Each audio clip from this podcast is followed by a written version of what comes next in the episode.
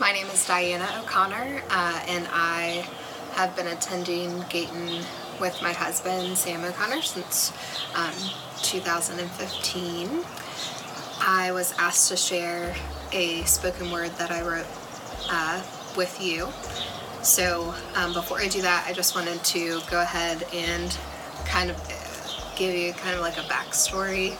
I am I manage a small business pottery studio in Short Pump, and so obviously when COVID nineteen came, uh, everything was uh, we shut down our shop, and I felt really non-essential for a while, uh, and if I'm being honest, I felt pretty worthless. Like I didn't have to offer.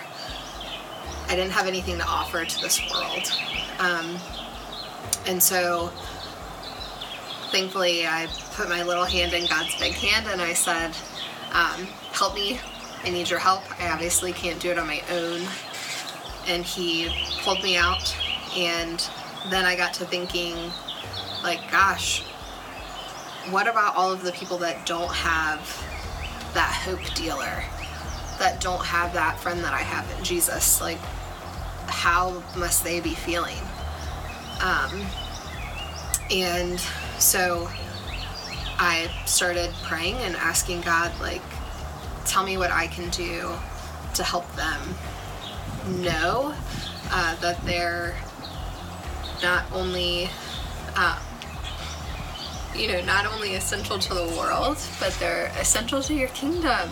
Like, um, that was really important to me to let them know that.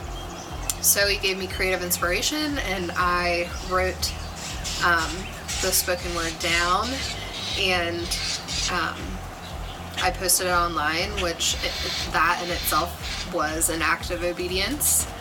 Um, there's some birds that are fighting right beside me, um, but I didn't want to be vulnerable.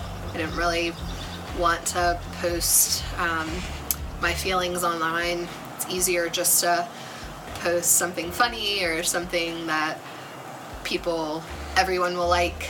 Um, but out of that act of obedience, uh, out of that act of obedience came joy, and that was unexpected. Um, and um, I think that's something that we can all remember throughout this time. But let me share this with you. Um, this is for the non essentials. Um, the artists, the makers, the restaurant waiters, the mamas, the papas, the hair loving showstoppers, the singers, the dancers, the hopeless romancers, the roamers, the smokers, the small business owners, the singles, the wrinkled, the one whose eyes still twinkle. Let me tell you of your potential. You are essential. You artists who make beauty and treasures, you singers who write lyrics that are coming together. You mamas that are part time and have to choose between being with the ones you love and paying for food. You dancers that float across the floor, you roamers who feel incredibly poor. You singles who live between four lonely walls. You elderly who never receive a phone call. Let me tell you of your potential. You are essential. But the whiskey in your coffee will not pull you through the hours of Disney, Netflix, and Hulu.